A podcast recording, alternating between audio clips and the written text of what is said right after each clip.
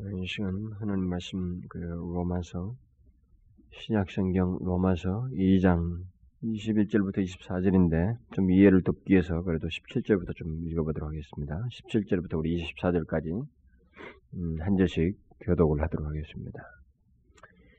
유대인이라 칭하는 내가 율법을 의지하며 하나님을 자랑하며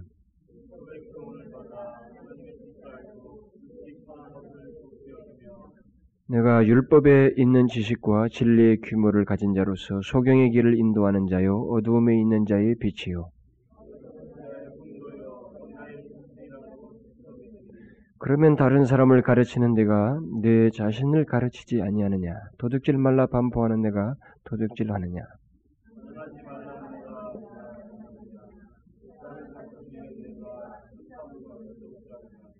율법을 자랑하는 내가 율법을 범함으로 하나님을 욕되게 하느냐?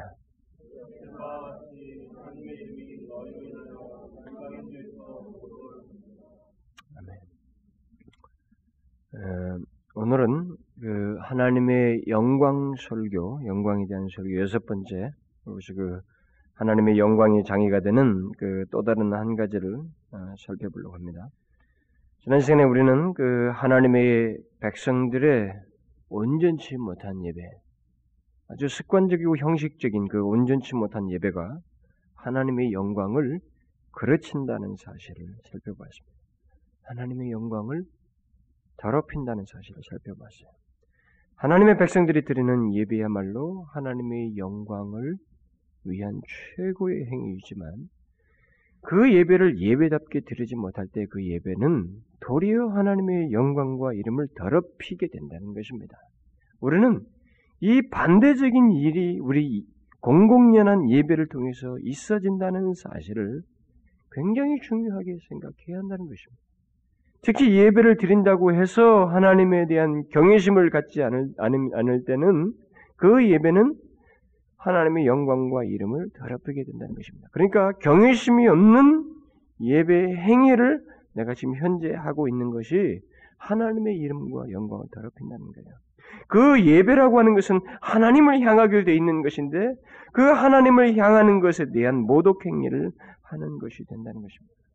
우리는 특히 하나님에 대한 경외심 없이 예배 드리는 제사장들과 이스라엘 백성들에 대한 하나님의 지적에 대해서 지난번에 우리가 말라기에서 본 그 말씀의 지적을 통해서 전혀 그렇지 않은 것처럼 그들이 반문했던 것처럼 어떤 것 같이 우리 또한 사실 그런 것을 인정하고 싶어 하지 않을 수 있습니다. 얼마든지. 하나님은 그들이 하나님 앞에 온전치 못한 예배를 드리지 않음, 온전치, 온전한 예배를 드리지 못함으로 인해서 하나님의 영광이 더럽혀진다는 사실을 지적했지만, 당사자들은 그것을 인정하지 않고 그럴 수 없습니다. 그러지 않는다고 말했던 것처럼, 우리도 얼마든지 그럴 수 있다는 거예요. 우리는 인정하지 않는다는 것이죠. 우리가 예배를 드리고 있으니, 당연히 우리는 하나님 영화롭게 한다고 생각한다는 것입니다. 뿐만 아니라 하나님의 이름과 영광은 그를 향한 어떤 직접적인 적대 행위를 하지 않는다고 해서 우리는 안 되는 줄 알지만 영광을 손상시키지 않는다고 생각할지 모르지만 사실 그것뿐만 아니라 그분에게 드리는 예물에서 그 예물을 주께서 원하시고 정하신 대로 들으지 않음으로 인해서 하나님의 이름과 영광을 더럽힐 수 있다는 엄청난 사실을 살펴보았어요. 그렇게 볼 때 우리들의 현실은 이런 하나님의 분명한 지적이 우리들의 현실 속에서는 대단히 간과되고 있다는 것입니다. 사실 저 같은 사람조차도 그것을 지난주에 설교를 하고 한 1년이나 2년이 지나고 나면 우리는 그것을 가마득하게 잊고 또다시 더러운 떡을 내놓을 수 있는 소지가 있는 사람들이에요. 경외심이 없이 예배당에 앉아서 예배를 드릴 수 있는 사람들이 우리고 하나님께서 하나님께서 드리라고 하는 방식과 그런 것들을 취하지 아니하고 내 임의를 드리는 것을 통해서 하나님의 영광을 더럽히는 일을 우리는 10년 뒤에 아니면 가깝게는 1년 뒤에 그 말씀을 이렇게 들어놓고도 할 가능성이 있어요. 우리는 이것을 잊지 말아야 되는 겁니다. 하나님은 하나님께서 정의하시는 그 더러운 떡은 하나님보다 우리 자신을 먼저 생각하고 난 뒤에 드리는 모든 예물이 다 더러운 떡이라고 그랬어요. 그러니까 오늘날 그리스도인들이 이 부분에 대해서 많은 부분의 결격 사유를 가지고 있는 것입니다. 많은 부분의 결격 사유를 가지고 있습니다. 하나님을 먼저 생각하지 않고 나를 먼저 생각하고 난 뒤에 드리는 시간, 이 예배 시간, 섬김, 드리는 예물, 헌금 등을 통해서 그것은 더러운 떡이 되어서 결국 하나님의 이름을 더럽히게 된다는 사실이에요. 이런 부분에 있어서 우리는 많은 결격 사유를 가지고 있어요. 그러니까 예배를 하고 있지만 하나님을 더럽히는 행위를 공공연하게 우리가 할 수 있다는 사실입니다. 그러나 우리는 내가 어떤 행위를 하고 있다고 해서 그 행위에 안주해서는 안 되는 것입니다. 우리 인간은 그런 습성이 있습니다만은 내가 예배를 드리는 한 나는 하나님은 절대로 더럽히지 않습니다라고 그 제사장들처럼 우리가 어떻게 주의 이름을 더럽혔나이까라고 그렇게 말했던 것처럼 우리도 할 수 있습니다. 그러나 우리의 중심에 하나님에 대한 경외심이 없고 하나님이 원하심을 의식하지 않고 예배에 참여하고 예물을 드리게 될 때는 그런 행위 자체는 하나님 앞에 가증스러운 행동으로밖에 보이지 않는 겁니다. 하나님의 이름과 영광이 더럽혀진다 이 말이에요. 이런 것을 보게 될 때 우리는 일생토록 이런 사실을 잊지 말아야 돼요. 다시 설교를 제가 하나님이 감동을 주시면 또 하겠죠. 그러나 여러분, 사실 성경에는 하나님 앞 이 우리가 저 같은 사람 일생 동안 설교해야 할 내용이 수도 없이 많습니다. 저 같은 사람 다 설교를 못하고 죽어요. 그러니까 놀랍게도 스펄전 같은 사람은 성경이 몇 구절을 빼고 설교를 다 했어요. 그 사람은 일주일에 여덟 번씩 설교를 했던 사람이니까. 굉장한 사람이었습니다. 그렇게 해도 왜 설교를 다 못하는 거예요? 로이존스 같은 사람은 예배소서 하나만 가지고 몇 년을 했습니다. 로마서 같은 것을 통해서도 몇 년을 했어요. 그러니까 그의 사역의 전체 3분의 1에 해당하는 것을 그 두 권을 하는데 3분의 1을 해당하는 시간을 소비했습니다. 우리는 어떤 설교자가 어떤 본문을 가지고 또다시 반복을 하면 우리는 그런 생각을 자꾸 합니다. 저 사람이 똑같은 얘기를 또 다시 한다. 반복하고 있다. 할 거리, 이 얘기거리가 없어 또 하나보다 이렇게 생각하지만 그렇지 않습니다. 그렇게 되는 경우도 실제로 있습니다. 목사들 세계 속에는. 그러나 여러분, 우리의 상황이 또다시 이 말씀을 필요로 할 때는 그 말씀을 가지고 또다시 반복을 해서라도 해야 돼요. 여러분이 잘 아시죠? 복음서를 읽어보시면 예수님의 교훈 속에 반복이 계속 나옵니다. 사도 바울도 교훈을 반복해요. 똑같은 내용이 다시 반복되고 있습니다. 그 말은 강조하는 것이고 현실이 이런 강조를 필요로 하는 현실을 가지고 있다는 거예요. 그래서 다시 하는 거예요. 언젠가 또다시 우리는 이런 현실을 갖게 되면 제가 다시 강조하게 되겠죠. 그러나 사실 저 같은 사람은 시간이 모자라요. 일생을 다 해도 이 성경을 다 설교를 못하고 죽어버릴 것이기 때문에 다른 본문을 가능한 한 하고 싶은 겁니다. 제가 호주에서 설교한 본문들을 그 테이프 여기 다 있지만 그냥 그 테이프 그대로 사람들에게 소개해서 필요로 하는 사람을 구매토록 하고 또 듣게 하려고 그래요. 제가 일부러 그 설교는 다시 하고 싶지 않습니다. 우리 현실이 요구되지 않는 한 저는 또 다른 본문을 찾고 싶지 다시 하고 싶지 않아요. 그렇기 때문에 우리는 그 말라기를 통해서 하나님이 우리에게 굉장히 중요한 진리를 말하고 있다는 사실을 생각해요. 우리에게 너무도 밀접하고 너무도 우리에게 가까운 일얘기예요 항상 드리는 예배, 그리고 항상 드리는 헌금, 항상 시간을 내어서 하나님 앞에 드리는 이 모든 시간과 예물, 헌금을 드리는 이 헌상이 우리 가운데 있기 때문에 그게 다 예물, 더러운 떡이 될 수도 있고 안 될 수도 있고 오히려 하나님의 영광이 될 수도 있고 하나님의 영광을 그르칠 수도 있기 때문에 너무도 중요한 문제이기 때문에 사실 우리는 제한된 기억을 가지고 있지만 되새기고 되새겨서 그 말씀을 볼 때마다 그때 말씀이 기억나서 어 하나님보다 나를 먼저 생각하여서 시간을 들여서는 안 되지. 그렇게 되면 그건 더러운 떡이야. 라고 말하고 하나님 앞에 겸비할 수 있어야 되는 것입니다. 이제 우리는 성경이 기록된 오늘 본문을 통해서 또 다른 사례를 보게 됩니다. 다시 말하면 하나님의 이름을 모독하였던 소위 하나님의 백성들의 역사적인 신뢰를 우리가 발견하게 됩니다. 그것을 통해서 하나님의 영광의 장애가 되는 또 다른 한 가지를 이 본문에서 발견하게 되는 것입니다. 물론 그런 부정적인 이 같은 부정적인 사건 지금 지난 본문도 그렇고 하나님의 영광을 그르치는 장애가 됐던 이 부정적인 사례들이 지금 몇 차례에 걸쳐서 우리가 살펴보고 있습니다. 이런 부정적인 사례들이 성경에 기록된 것은 우리들에게 그런 부정적인 사례를 따라서 그렇게 하라는 것이 아닙니다. 그런 모습을 통해서 우리의 연약함을 인정해 주겠다고 하는 그런 것도 아닙니다. 하나님께서 너희들의 연약한 것을 내가 한다. 그런 이런 것처럼 너희들도 해도 내가 납득하고 나의 선하심을 끝까지 베풀 수 있다. 그런 말씀을 하시기 위해서 이런 부정적인 사례를 우리에게 기록해 준 게 아닙니다.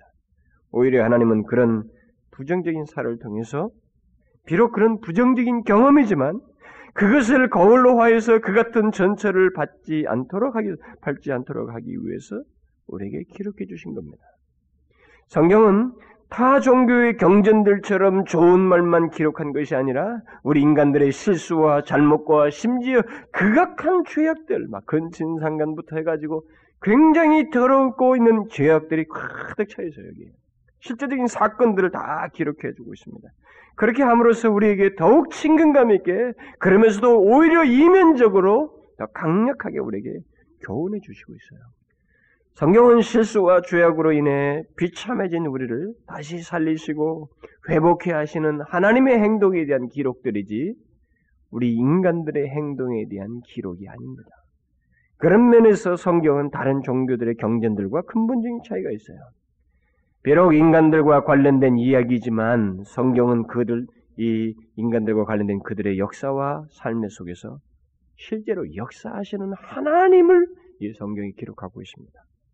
그러므로 우리는 그 어떤 부정적인 사례나 사건이라 할지라도 그런 사례들을 통해서 오히려 우리에게 더욱 강하게 부각시키는 하나님의 손길, 그 부정적인 사건들 하나님을 더럽히고 하나님 앞에 극악한 죄악을 지었던 그들의 배후에 역사하시는 하나님의 손길과 하나님의 마음과 하나님의 의지를 발견하고 그 하나님의 의중에 신실하게 반응하는 자리로 나가야 돼요. 비록 부정적인 사건을 기록해 주었지만 그것을 통해서 우리는 하나님의 마음과 의중을 알아서 그쪽으로 향하는 그런 결과를 처리해야 되는 것입니다.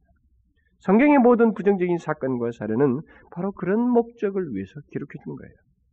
우리가 쉽게 공감할 수 있는 그런 잘못과 실수들을 통해서 우리를 넘어지지 않고 견고하게 붙들어 주기 위해서 오히려 하나님은 그 기록을 주고 그런 기록을 통해서 하나님 그런 실수와 넘어짐이 있는 그 가운데서 하나님을 통하지 않냐고는 이와 같은 케이스로 갈 수 있다는 사실을 봄으로 인해서 더욱 하나님께로 향하도록 하기 위해서 이런 기록들을 주셨어요. 지금 우리가 부정적인 하나님의 영광에 대해서 설교를 나중에 적극적인 면으로 넘어가겠습니다만, 먼저 이 부정적인 사례들을 쭉 지금 살펴보고 있는데, 우리는 그것들을 통해서 잘못된 생각으로 빠져들면 안 됩니다. 혹시 이런 것들이 내게 있어도 하나님께서 용납하시리라고 자꾸 너, 넘겨서 생각해서는 안 되는 거예요. 그 이런 것들을 통해서 하나님은 우리에게 더 아주 가깝게 실제적으로 실감나게 현실적으로 느끼도록 하는 교훈을 주기 위해서 그런 기록들을 우리에게 주신 것입니다. 우리가 오늘 본문에서도 아주 또 다른 부정적인 사례를 보는 거예요. 하나님의 영광을 적극적으로 나타내기보다는 하나님의 영광을 그르쳤던 하나님의 영광이 장애가 됐던 한 사례를 우리가 만나게 되는 것입니다. 그러면 하나님의 영광과 관련해서 오늘 본문에서 말해주는 게 뭐예요? 저는 오늘 본문을 상세히 설명하기보다는 이 로마서를 여기 본문을 상세히 설명하려고 하기보다는 단지 본문에서 하나님의 영광과 관련해서 생각해야 할 중요한 요점만을 제가 말씀을 드리려고 합니다.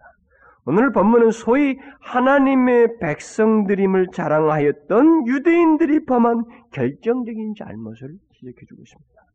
결정적인 잘못이라고 하는 것은 하나님의 영광을 나타내기 위해서 선택된 백성이 바로 유대인이에요.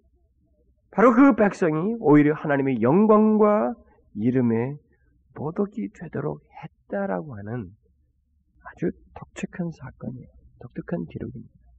우리는 그냥 넘어가겠지만 이것은 굉장히 중요한 진리를 우리에게 전달하고 오늘 같은 이 설교 강단이 있도록 하기 위해서 이런 깨우침이 있도록 하기 위해서 하나님께서 우리에게 기록해 주신 거예요. 그러면 그들이 하나님의 이름과 영광에 모독되게 했던 것이 무엇인가? 그것은 바로 하나님께서 택했던 백성, 소위 하나님의 백성들의 외식된 생활이었어요. 그들의 이 외식된 생활이 그로 선택한 백성인데 그 선택한 백성들의 외식된 생활이 하나님의 영광의 모독이 되게 했습니다. 오늘 본문은 바로 그 하나님의 백성들의 외식된 생활에 대한 상세한 묘사가 기록되고 있어요. 저는 여기서 외식을 중점으로 설명하지는 않습니다. 단지 영광을 그르친 선택된 백성들의 그와 같은 사례를 중점으로 이해할 것입니다. 저는 언젠가 외식에 대해서 한 번으로 끝낼 수 없어요. 성경에 소위 하나님이라고 한 하나님을 믿는다고 하는 사람들에게 있는 이 외식의 이 엄청난 중병 같은 기록을 성경이 한두 번 말하고 있지 않기 때문에 저는 그것을 기회가 되는 대로 여러 차례 시리즈에 걸쳐서 설교 계획을 가지고 있습니다. 오늘은 그것에 대해서 중점적으로 말하지는 않습니다. 그러나 일단 이들이 선택된 백성의 외식된 생활로 인해서 하나님의 영광이 그르치게 되었다는 것입니다. 하나님의 백성들에게 마땅히 있어야 하는 모습이 그들에게서 없고 이것도 아니고 저것도 아닌 모습, 곧 하나님의 백성 같지도 않고 그렇다고 완전히 세상적인 사람도 같지 않은 그런 모습 때문에 하나님의 이름이 더럽혀지고 모독당하게 되었다는 것입니다. 제가 이것도 아니고 저것도 아니라는 것은 하나님의 백성들이 하나님의 백성답지 않을 때 그는 세상 사람들과 같을 것 같지만 결코 그렇지 않습니다. 왜냐하면 그들 속에는 최소한 하나님의 백성들은 어떠해야 한다는 지식, 다시 말하면 성경 지식이 들어가 있기 때문에 그래요. 그것을 아무리 억누르려고 하고 그것을 언젠가는 제거해버리고 싶어 하지만은 언젠가는 입에서 튀어나오는 게 돼 있습니다. 집에 나오고 때로는 자기가 아는 것을 가지고 가르치기도 하고 때로는 저건 안 되지 저렇고 저렇고 하면서 정죄하는 기준으로 사용하게 돼요. 하나님의 백성들은 하나님의 백성다운 모습이 있게 되어 있습니다. 그런데 그런 모습이 없을 때, 그래서 위선적인 모습을 나타낼 때, 그것은 하나님을 알지 못하는 자들에게 아주 눈에 띄게 우리는 부각되게 되어 있어요. 눈에 띄는 모습이 되는 것입니다. 우리 그리스도인들은 괜찮다고 생각하며 아주 쉽게 생각할지 모르지만 우리들의 생활은 이 생활은 이 세상 사람들에게 아주 눈에 띄게 되어 있습니다. 특히 우리가 잘한 것보다 잘못한 것에 대해서 이 세상 사람들의 눈에 굉장히 부각되게 되어 있어요.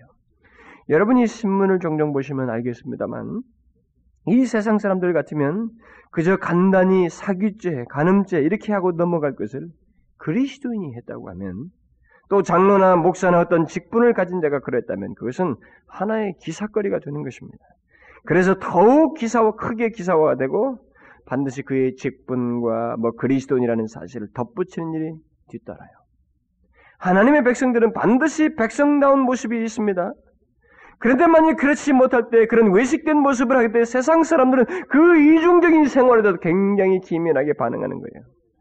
아니 그것 때문에 하나님의 이름을 들먹거립니다. 그래서 모독하는 일들까지 거침없이 그들은 의식 없이 막 해버려요. 오늘 본문에도 나와 있습니다만 하나님의 이름이 너희로 인하여 너희로 인하여 이방인 중에서 모독을 받는다고 말하고 있어요. 구체적으로 왜 그래요? 왜 그럴까요? 왜 하나님의 이름이 그의 백성들로 인해서 곧 그들의 외식된 생활로 인해서 모독을 당하고 이방인들 가운데서 더럽혀진다는 것입니까? 저는 영광 설교 그 설교를 하는 중에 네 번째 설교 중에서 한 가지 이유를 말씀을 드렸어요. 그때 하나님의 백성들의 음란한 생활로 하나님의 이름이 더럽힌다는 사실을 말씀드리면서 그의 백성들에게서 나타나야 할 하나님의 성품이 나타나지 않기 때문이라는 사실을 제가 한 가지 말씀드렸습니다. 그것이 한 가지 이유예요. 왜 하나님의 백성들로 인해서 하나님의 이름이 더럽히느냐? 그들을 통해서 하나님의 성품이 나타나야 되는데 하나님의 성품이 안 나타나는 거예요. 그래서 그들이 믿는 하나님을 막 씹는 겁니다. 입으로. 그냥 막 욕하고 모독하는 일을 하는 거예요. 근데 오늘 본문에 그거 말고 다른 한 가지가 있어요. 덧붙여야 될 것이 있습니다. 결국 같은 얘기입니다만은 오늘 본문에 두드러지게 강조하는 것이 있습니다. 그것은 하나님의 선민인 것을 자처하는 유대인 그리고 하나님으로부터 특별 계시인 구약을 받은 것을 자랑하는 유대인을 강조하면서 그것이 성경에 지금 강조되고 있으면서 동시에 그들로 인해서 더럽혀지는 하나님의 이름이 대비적으로 나타나고 있습니다. 자, 보십시오. 하나님의 이름과 영광이 나타나야 할 그런 선택된 사람, 그리고 특별 계시를 받은 사람이 강조되면서 반대로 그들로 인해서 오히려 더럽혀지는 하나님의 이름이 대비적으로 강조되고 있어요. 이런 대비를 통해서 하나님의 이름과 영광이 그의 백성들로 인해서 더럽혀지고 모독, 모독되는 이유를 뚜렷하게 오늘 본문에 제시하고 있어요. 그게 뭐예요? 하나님의 백성들에게 달린 하나님의 이름 때문에 더럽혀진다는 것입니다. 왜 하나님의 이름이 그의 백성들로 인해서 곧 그의 백성들의 외식된 생활로 인해서 더럽혀지고 이방인들 가운데서 모독받느냐? 그것은 그의 백성들에게 달린 그 영화로우신 거룩하신 하나님의 이름 때문이라는 거예요. 제가 다른 한 가지 이유라는 게 바로 이겁니다. 일단 우리가 하나님의 백성으로 알려진 한, 예수를 믿는 사람으로 알려진 한, 우리를 보는 이 세상 사람들은 여러분과 저를 박아무개, 김아무개라고 보기보다는 바로 하나님이라는 이름 아래서 우리를 본다는 사실입니다. 설사 이름은 누구누구라 할지 몰라도 그들의 인식 속에는 하나님을 믿는 사람, 하나님을 믿는다고 하는 사람이면서 예수를 믿는다고 하면서 등등 우리의 이름에 대한 기억보다는 우리가 믿는 하나님에 대한 편견을 먼저 그리고 그것을 오래도록 간직한다는 것입니다. 하나님을 믿는다고 하면서 하나님의 백성답지 못한 생활, 위선적인 생활은 우리 그리스도인들이 그것을 항하게 될 때 이 세상은 즉시로 영화로우신 인간에 의해서 도저히 짓밟혀서는 안 되는 하나님의 이름이 영원히 존귀함을 받아야 할 그리스도의 이름이 그들의 입에서 들먹거려지고 그들에게 강한 편견으로 남겨진다는 것입니다. 놀라운 일이에요? 놀라운 일입니다.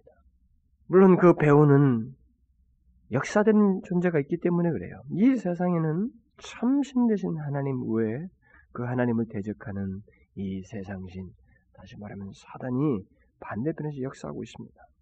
한번 보십시오. 왜 그렇게도 하나님의 이름에 대해서만큼은 이 세상, 이 세상이 그렇게 민감하게 반응하고 또 쉽게 편견을 갖고 거부 반응을 그렇게도 쉽게 드러내는가? 그것은 그 배후에서 역사하신, 역사하는 사탄 때문에 그래요. 사단이 그들 가운데서 크게 조종자로서 역사하고 있기 때문에 그냥 다른 것 같으면은 그럴 수도 있어라고 생각할 것은 마치 하나님과 관련된 것이라면 강한 편견을 가지고 무엇인가 하나님의 이름을 한 번은 들먹거려야 직성이 풀리는 그런 일이 이 세상 가운데 있는 거예요. 사단이 이 세상에서 공격할 수 있는 유일한 대상은 불교 신자도 아니고 이단에 빠진 신자도 아니고 바로 하나님의 이름을 달고 있는 자들입니다. 그 외의 사람들은 이미 하나님을 이름을 달고 있는 자들 외에는 다 그의 영역이 있기 때문에 대적할 필요가 없는 거예요. 그러므로 사단은 하나님의 이름과 영광이 이 세상 가운데서 모독받도록 하기 위해서 오직 하나님의 백성이라는 이름을 달고 있는 자들 가운데서만 크게 역사하고 있는 것입니다. 그런데 한 가지 흥미로운 것은 하나님의 이름을 가짜 신자도 더럽힐 수 있다는 겁니다.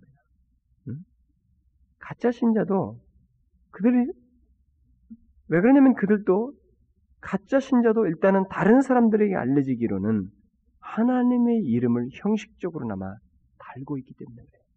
그러니까 하나님의 이름이 세상 사람들 가운데서 더럽혀지고 모독받는 것이 진실한 신자들을 통해서도 있을 수 있지만 그저 하나님의 백성이라는 이름만 가진 자를 통해서도 얼마든지 있게 되는 거예요. 오히려 더 많아요. 오히려 이 후자가 하나님의 이름과 영광이 영광을 더럽히는데 더 큰 몫을 감당하고 있습니다. 다윗 같은 신실한 하나님의 백성이 바세바 사건을 통해서 하나님의 영광을 가리우는 일이 있기는 하지만 하나님의 영광을 몫이라는 대부분은 하나님의 백성이라는 이름을 가진 형식적인 신자들, 못만 하나님의 백성이라는 공동체에 있지 하나님을 진실로 경외하거나 거룩함이 없는 신자들에 의해서 이루어지고 있습니다. 바로 그 한 예가 우리가 지난주에 살펴본 말라기 말씀에서 나왔던 것입니다. 제사장들을 비롯해서 대부분의 이스라엘 백성들이 하나님의 이름과 영광을 더럽혔는데 그것은 그들의 형식적인 신앙에 의해서였어요. 그들은 형식적인 신자들이었습니다. 하나님은 형식적으로 믿는 위선적인 신자들이었어요. 네, 이런 모습은 오늘날에도 마찬가지입니다. 이 나라 안에서도 하나님의 영광과 이름을 더럽히는 대부분의 사람은 교회 안에 있는 진실한 신자들보다는 교회 안에 상당수의 그 형식적인 신자들, 외식된 신자들, 이름만 달고 있는 신자들에 의해서 하나님의 이름이 더럽혀지고 있어요. 하나님의 말씀을 제대로 이행치 않는 신자들, 하나님을 두렵고 떨림으로 믿지 않는 신자들, 하나님의 영광을 의식하지 않고 사는 예수 믿는 사람들에 의해서 하나님의 이름이 대부분 모독을 받고 있습니다. 한마디로 세상 사람들 가운데서 하나님의 이름이 웃음거리가 되도록 하는 것은 바로 하나님을 형식적으로 믿으면서 위선적인 생활하는 신자들, 많은 신자들에 의해서요.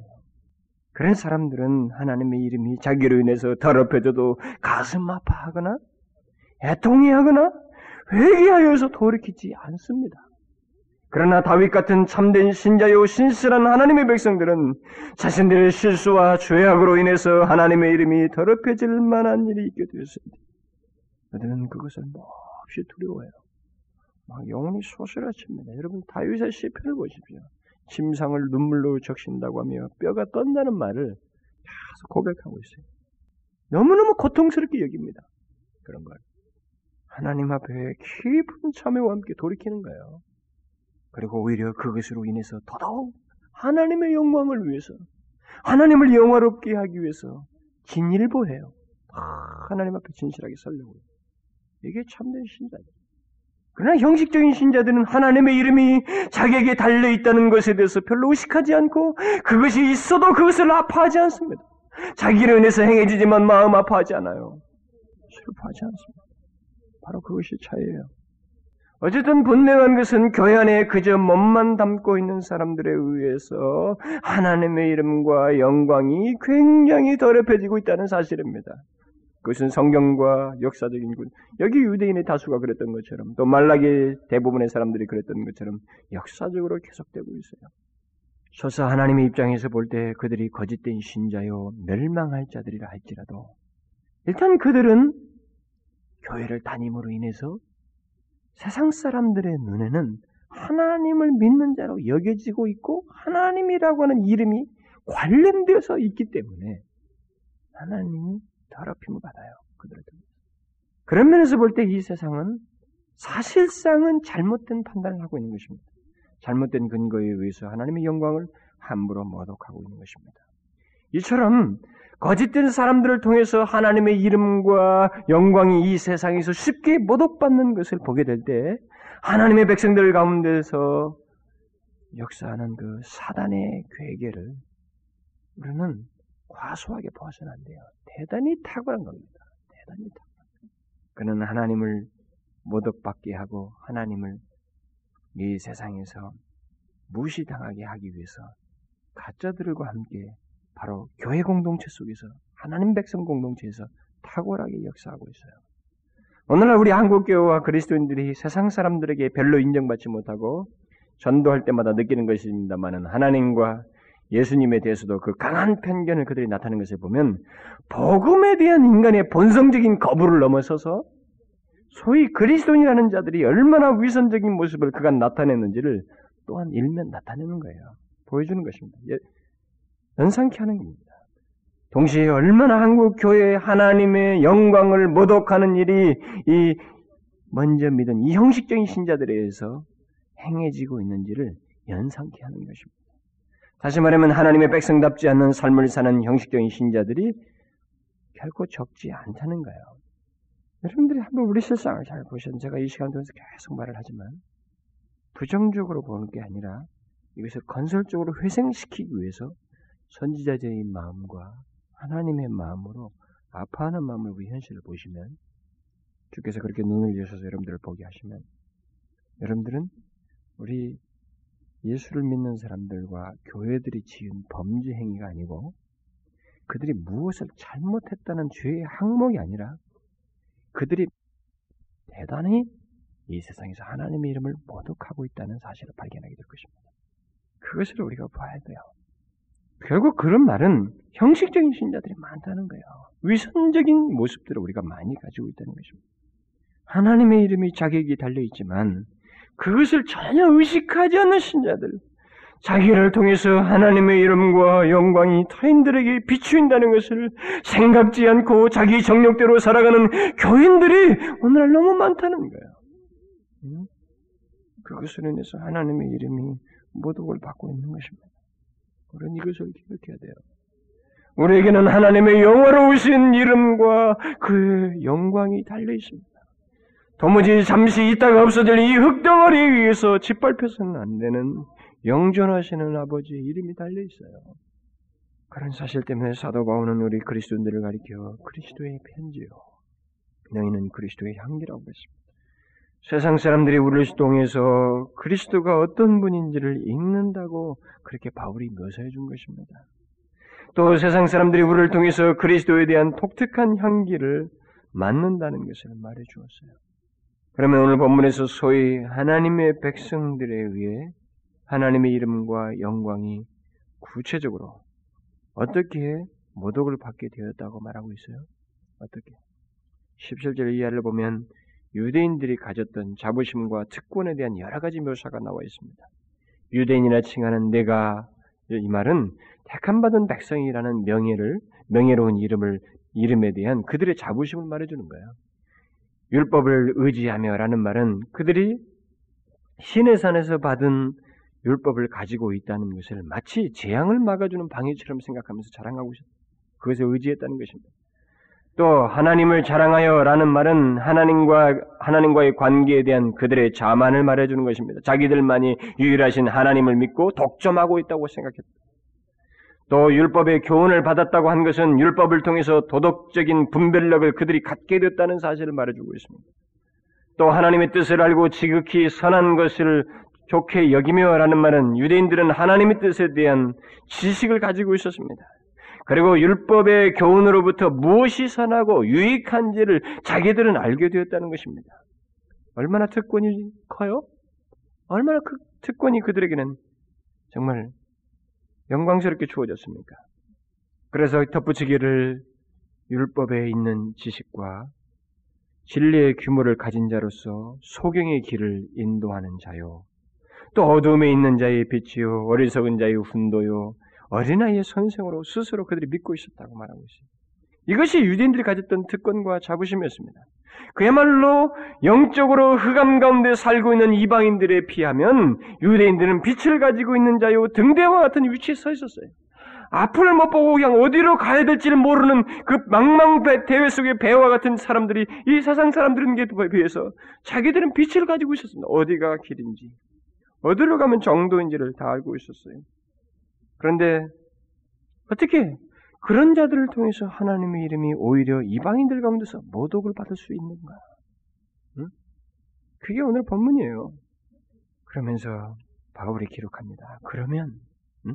좋다. 그렇다면 이 말은 그렇게 자부할 만큼 많은 특권과 좋은 위치에 있다면 그렇다면 다른 사람들을 가르치는 네가 네 자신을 가르치지 않냐느냐? 왜라는 말 넣는 게 더 좋겠죠. 다른 사람들을 가르치는 네가 왜 네 자신은 가르치지 않는 거야? 도둑지 말라 반포하는 네가 왜 너는 도둑, 도둑질하는 건가? 가늠하지 말라는 네가 왜 너는 가늠하는가? 우상을 가증히 여기는 네가 왜 신사의 물건을 도둑질하는가? 응? 여기지 말라고 하는 자라가 어디 너는 그것을 도둑질하느냐 말이죠. 율법을 자랑하는 내가 왜 율법을 범함으로 하나님을 욕되게 하는가? 여러분 어떻게 하나님을 욕되게 한다고 말하고 있어요? 말과 행실이 그 삶이 다른 이중적인 생활로 인해서라는 거예요. 응? 앞에서도 말한 것처럼 하나님의 백성들의 그런 외식된 생활 때문에 그렇다는 것이죠. 어떻게 외식된 생활을 했다는 것입니까? 그들은 무엇이 옳은지 그것을 성경을 통해서 알고 있었습니다. 그리고 어떤 것이 선한지 무엇이 하나님의 뜻인지를 율법을 통해서 알고 있었어요. 심지어는 그 옳은 것을 남들에게 말하고 가르쳤습니다. 그런데 자기들은 하지 않았어요. 알고 말하고 가르치진 했습니다만은 자신들에게는 그것을 적용하지 않고 반대되는 생활을 했다는 거죠. 이것이 그들의 외식된 생활을 말해주는 거예요. 오늘 본문에는 그들에게 익숙한 몇 가지 사항들만 열거되고 있습니다만, 뭐 남들에게 가르치면서 가르침의 내용이 자신들에게는 전혀 없다는 것, 뭐 도둑질하지 말라고 그때 당시도 가르치면서 자기들은 도둑질하고 가늠하지 말라고 하면서 자기들은 가늠하고 또 그렇게도 탁월하긴 어? 탁월하고 자기들의 빛이 되는 그 율법을 자랑하면서도 그것을 지키지 않는 이런 것만 얘기지만 전반적인 삶이에요 이게 그들의 전반적인 삶이 이중 생활을 하고 있다는 거죠. 가르치는 것만큼 자기의 생활이 없다는 거예요. 이런 위선적인 생활을 함으로 인해서 결국 이방인들 가운데서 하나님의 이름이 계속 되씹히는 거예요. 하나님의 이름을 욕되게 하는 외식된 생활이 무엇인지를 우리는 여기서 분명히 봐야 됩니다. 외식된 생활은 다른 게 아니에요. 하나님의 말씀을 통해 옳은 것을 알고 남에게 가르치면서도 자기에게는 그것을 전혀 적용하지 않는 것이 바로 외식된 생활이에요. 응? 무엇이 하나님의 뜻인지 무엇이 옳은지 남들에게 잘 가르치면서 자신들에게는 나타내지 않는다는 거죠. 그게 외식이에요. 여러분들 우리의 외식이 하나님의 이름을 더럽히고 그의 영광을 짓밟을 수 있다는 사실을 여러분들이 기억하고 살아본 적이 있어요? 우리들이 남들 모르게 내 자신의 이중적인 생활을 하고 있는 것이 결국은 언젠가 이게 말이죠. 하나님의 영광을 더럽히고 있다는 그런 결과를 초래한다는 사실을 여러분들이 생각해 보면서 사는 적이 있냐 말이죠. 그런 면에서 보면 이 외식은 대단히 무서운 죄악입니다. 그런데 놀랍게도 이 외식은 우리에게 너무나도 흔해 빠진 일이에요. 우리에게 너무 밀접한 일입니다. 특히나 하나님의 말씀을 가르치는 목사나 교사에게는 이런 외식은 너무도 가까운 친구입니다. 교회 내에서 하나님의 말씀을 가르치는 자들은 이 외식의 죄, 곧 하나님의 영광을 더럽히는 이 외식의 죄에 아주 쉽게 노출되어 있습니다. 제 개인의 경험만 봐도 그래요. 굉장히 쉽게 노출되어 있어요. 그러므로 목사를 비롯해서 이 하나님의 말씀을 가르치는 자들은 자신이 하나님의 영광을 위해서 일한다고 생각하겠지만 오히려 자기 때문에 하나님의 영광이 가장 쉽게 더럽혀질 수 있다는 사실 또한 생각해야 돼요. 무슨 말인지 알겠어요? 제가 지난주 스폴전 특강에 가가지고 그 목사와 신학생들의 그 얘기, 이 얘기를 똑같이 했어요. 우리가 가장 하나님 앞에 가까이 있는 것 같지만 오히려 하나님을 가장 가까이서 적대자로 존재할 수 있다는 거예요. 말씀을 가르치는 것들. 어떻게 해요? 자신은 가르치잖아요. 가르쳐놓고. 자신에게는 그것을 적용하지 않음으로써 남들에게 하나님의 이름을 떡칠하는 그런 결과를 초래하는 거예요. 그를 아는 사람들이 그를 보게 되어 있습니다. 물론 오해도 있을 수 있어요. 그러나 그런 모습의 반복에 의해서 사람들은 그를 욕하게 되는 겁니다. 그가 가르치는 그 진리의 하나님을 모독하게 되는 거예요. 그가 말하는 그 진리는 내가 알긴 알겠는데 그 진리의 하나님을 그로 인해서 모독하게 되는 거예요. 이런 면에서 우리들은 우리 자신들을 살펴봐야 됩니다. 우리들로 인해서 하나님의 이름이 땅에 떨어진 이 현실이 있게 된 것에 대해서 우리는 남 얘기 듣듯이 해서는 안 돼요. 우리 자신을 연관시켜서 생각해야 됩니다. 저도 이 나라에서 이 땅에서 몇십 년을 지금까지 땅 다지기 하면서 살아온 사람 아니에요? 그런데 세월이 지나면 지날수록 하나님의 영광이 이 땅에서 높이기보다는 가면 갈수록 실추되는데 나도 한몫하지 않았겠어요? 누군가 나를 보았을 것이고 나의 말씨와 행동을 보았을 게 뻔하고 그것을 내가 이 사람들과 관계 속에서 드러낸 것이 분명한데 그러지 않았겠느냐는 거예요. 우리는 이런 사실을 기억해야 됩니다. 이 나라에 하나님의 말씀이 많이 가르쳐지고 선포되고 있지만 그것에 비해서 열매는 너무도 적은 것이 우리 현실이에요. 얼마나 많은 가르침이 우리들 사이에서 오가고 있어요? 우리나라에 복음이 처음 들어올 때 비록 하나님의 말씀을 공부하고 가르침을 받을 기회는 많지는 않았지만 그때 초창기에 우리 선진들이 아주 단순한 복음과 진리를 위해서 타협하지 않고 자신들의 삶 속에서 끝까지 싸웠던 모습이 오늘날 우리 모습에는 비교적으로 보면 없어요. 드뭅니다, 우리는. 성경 공부와 가르침이 있는 것에 비하면 이렇게 우리에게는 굉장히 많은 많은 것에 비해 비해 보면 그때에 비하면 그때와 비교해 볼 때 너무 생기도 없고 열매도 없어요. 특별히 최근능 목사 같은 게 뭐 예수 천당 뭐 있잖아요. 이런 이런 것만 외쳐도 그 사람 자신을 통해서라도 상대가 위압이라도 당하는 일이 있었는데 우리는 그런 게 없어요. 예수쟁이 우리 국방길 현실이 돼버렸습니다. 많이 공부하고 많이 가르친 것만 가르침 받는 것만큼 하나님의 영광이 크게 나타나기는커녕 더욱 하나님의 이름이 실추되는 현실을 우리가 가지고 있어요. 무엇 때문이에요? 오늘 법문과 우리가 연관시켜 볼 때 우리 그리스도인들의 외식된 생활 때문에 그래요. 말씀이 알고 있는 것을 전혀 안, 안 행하기 때문에 그렇습니다. 가르치고 남들에게 말하고 전하는 것을 자기는 행하지 않기 때문에 그런 거예요. 그게 한 가지 이유예요. 가르치고 있지만 그 가르침이 삶 속에서 볼 수가 없는 것입니다. 도둑질하지 말라, 가늠하지 말라, 뭐 하지 말라, 무엇이 잘못이야, 무엇이 세상적이고, 무엇이 나쁘고, 무엇이 유익이 안 된다고 남들에게 말하면서도 자신은 그것에 대해서 쉽게 노출되어 있어요. 그렇게 하고 있습니다. 우리 그리스도인들이 그런 외식을 범하고 있는 거예요. 옳고 그런 걸 모르는 게 어디 있습니까? 우리 그리스도인들이 말하는 것이 얼마나 다 옳아요? 대부분이 성경으로부터 왔기 때문에 다 말하는 것 보면 옳습니다. 우리 그리스도인들이 말하는 거 보면. 옳은 말만 해요. 그러나 그 옳은 하나님의 말씀이 우리 그리스도인들 삶 속에서 얼마나 더디게 나타나는지요. 예? 얼마나 더디게 나타나는지요. 우리 그리스도인들을 가리켜서 세상 사람들은 말 못하는 예수정이 없다고 말을 하는데 그 말 속에는 일면이 있는 게 있어요. 응? 말은 잘하는데 이 학례가 없다는 그 일면이 있다고요. 실제로 말을 잘해서도 그렇지만 오늘 본문에서 우리가 유념해야 할 것은 우리가 얼마나 옳은 말을 하고 또 하나님의 말씀을 잘 얼마나 잘 가르치느냐 하는 것보다 또 생명의 빛을 비추는 하나님의 말씀을 많이 자랑하느냐는 것보다 더 중요한 게 있어요. 그렇게 잘하면서도 우리가 그 말씀과 무관하게 살 때, 그 말씀을 범하게 될 때, 결국 외식된 삶을 살게 될 때, 그 결과가 너무나 엄청나다는 사실입니다. 우리 자신의 명예가 손상되고 우리 자존심이 상하는 정도가 아니라는 거예요.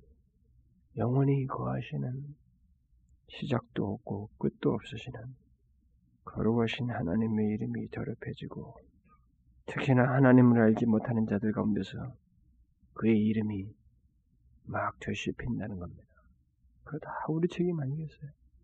다 우리 책임 아니겠어요? 중요한 것은 바로 이겁니다.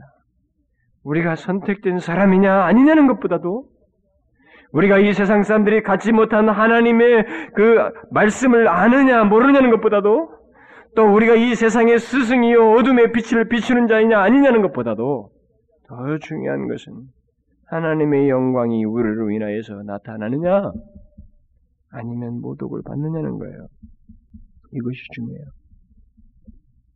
우리가 무엇을 아는 것보다 또 우리가 무엇이 되는 것보다도 중요한 것은 궁극적으로 우리를 통해서 하나님의 영광이 나타나느냐 하는 거예요. 우리가 얼마나 많은 특권을 가지고 있느냐는 것보다도 더 중요한 것은 그 특권으로 인해서 하나님의 이름과 영광을 나타내느냐? 이게 더 중요해요. 만일 법문처럼 율법을 가르치고 자랑하는 우리가 율법을 범한다면 우리는 하나님을 욕되게 하는 것이 되는 겁니다. 그 같은 우리들의 위선적인 생활로 인해서 하나님의 이름과 영광은 이 세상 사람들 사이에서 너무 하찮게 여겨지는 거예요. 우리가 누군가에게 하나님의 말씀을 잘 가르치기만 하고 그들과 다를 바 없는 삶을 살게 된다면 하나님의 이름과 영광은 우리로 인해서 이 세상에서 놀림거리가 되고 모독을 받습니다. 하나님의 영광의 모독의 주체자는 우리예요. 다른 사람이 아닙니다. 예수를 안 믿는 사람들이 아니고 우리라고요. 우리가 하나님의 백성이면 우리에게는 하나님의 이름과 영광의 표를 떼어낼 수 없이 가지고 있습니다. 우리는 떼어낼 수 없어요. 우리가 분명 하나님의 백성이면 우리에게는 하나님의 이름과 영광의 마크가 달려 있어요. 세상 사람들 그걸 잊게 돼 있습니다. 그러므로 우리는 이 세상에서 곧 우리가 사는 가정과 학교와 직장과 친구들과의 만남 속에서 이 하나님의 말씀을 말하고 가르치는 일뿐만 아니라 그 가르친 말씀대로 행하는 자여야만 하는 거예요. 그런 모습이 우리 안에서 있고 없고에 따라서 우리에게 달린 하나님의 이름은 높임을 받을 수도 있고 동시에 사람들 가운데서 모독을 받을 수도 있어요. 그러므로 우리 지체 여러분, 우리의 뇌리에서 평생 잊지 말아야 할 말씀이 바로 오늘 말씀이에요. 하나님의 이름이 너희로 인하여 이방인 중에서 모독을 받는다다. 이 말을 예수님은 적극적인 의미로 다시 이렇게 말해줬어요. 너희 빛을 사람 앞에 비추게 하여 저희로 너희 착한 가르침과 말씨를 보고가 아니라 너희 행실을 보고 하늘에 계신 너희 아버지께 영광을 돌리게 하라. 음? 우리의 삶은 바로 하나님의 이름과 영광을 나타내는 일종의 도화지입니다. 도화지. 우리에게는 하나님의 이름과 영광을 비추는 반사체가 있어요. 떼버릴 수가 없는 반사체가 있습니다. 그렇게 볼 때 이 세상 사람은 하나님의 얼굴을 우리에게서 보게 되는 것입니다. 우리는 이것을 기억하고 살아야 돼요. 뗄수 없어요. 아무리 우리가 은폐시켜도 빛은 숨겨지지 않습니다. 빛은 숨겨지지 않아요. 그래도 노출되게 되어 있습니다. 이것을 기억하십시오. 우리를 따라서 이 마크가 어떻게 드러나느냐에 따라서 하나님의 이름이 우리로 인해서 영광을 받을 수도 있고 반대로 모독을 받을 수도 있어요. 그러나 여러분 적극적인 의미를 한번 생각해 보십시오. 내 앞서서 참 신실했던 믿음의 선배들이 많이 있었습니다. 응? 뭐 성경에 나오는 뭐 아브라함이나 바울이나 다윗이나 이런 사람들이 있었어요. 그리고 뭐 선, 선교사들이라든가 뭐 허드슨 데일러나 조지 밀러 같은 뭐 이런 사람들이 있었어요. 그들이 인생을 살면서 다 지나가 버렸습니다. 이 땅을 살면서 잠시 동안 거하다 갔어요. 근데 그 잠시 동안 자기들이 주어진 그 기회, 그 거하는 기간을 그들은 적극적으로 하나님의 영광에서 살다 갔습니다.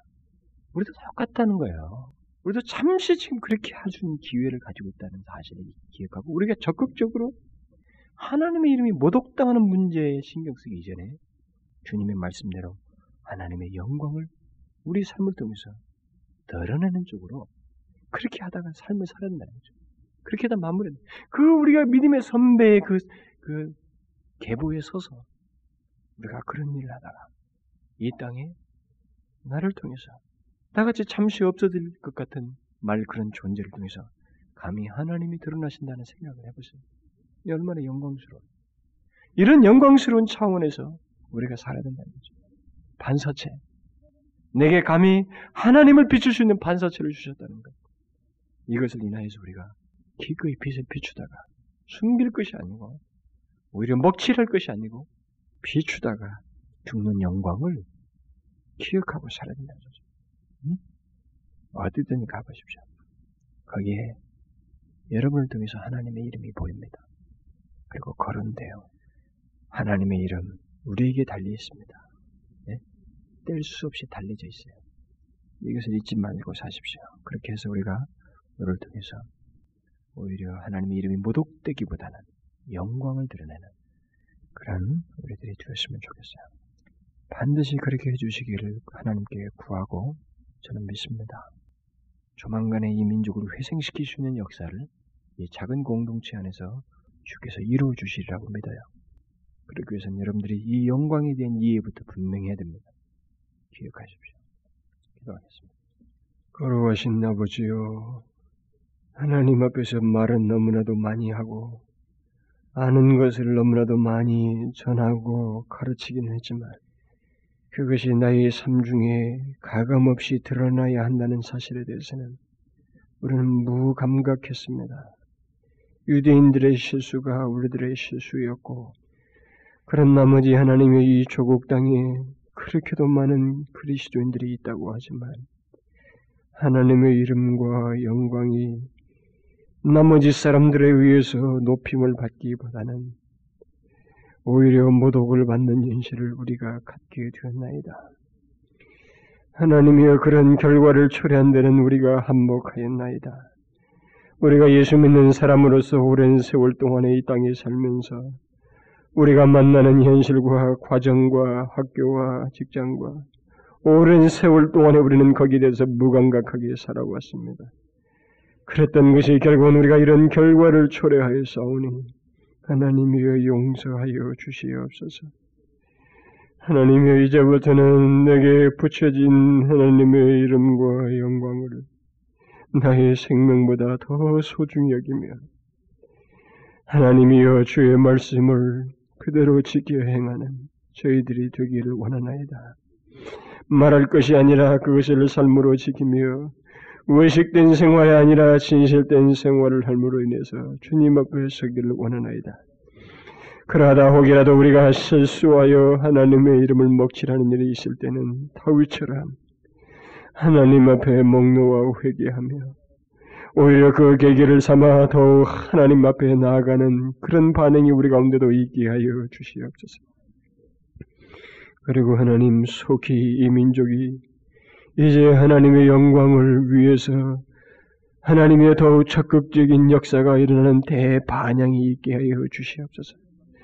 더 이상 하나님의 이름이 이방인들 가운데서 모독받는 것을 우리가 견딜 수가 없사오니 저희들로 시작하여서 이 조국교회 안에 하나님의 영광이 온전히 드러나는 역사가 있게 하여 주옵소서. 간절히 소원하며 예수 그리스도의 이름으로 기도하옵나이다. 아멘.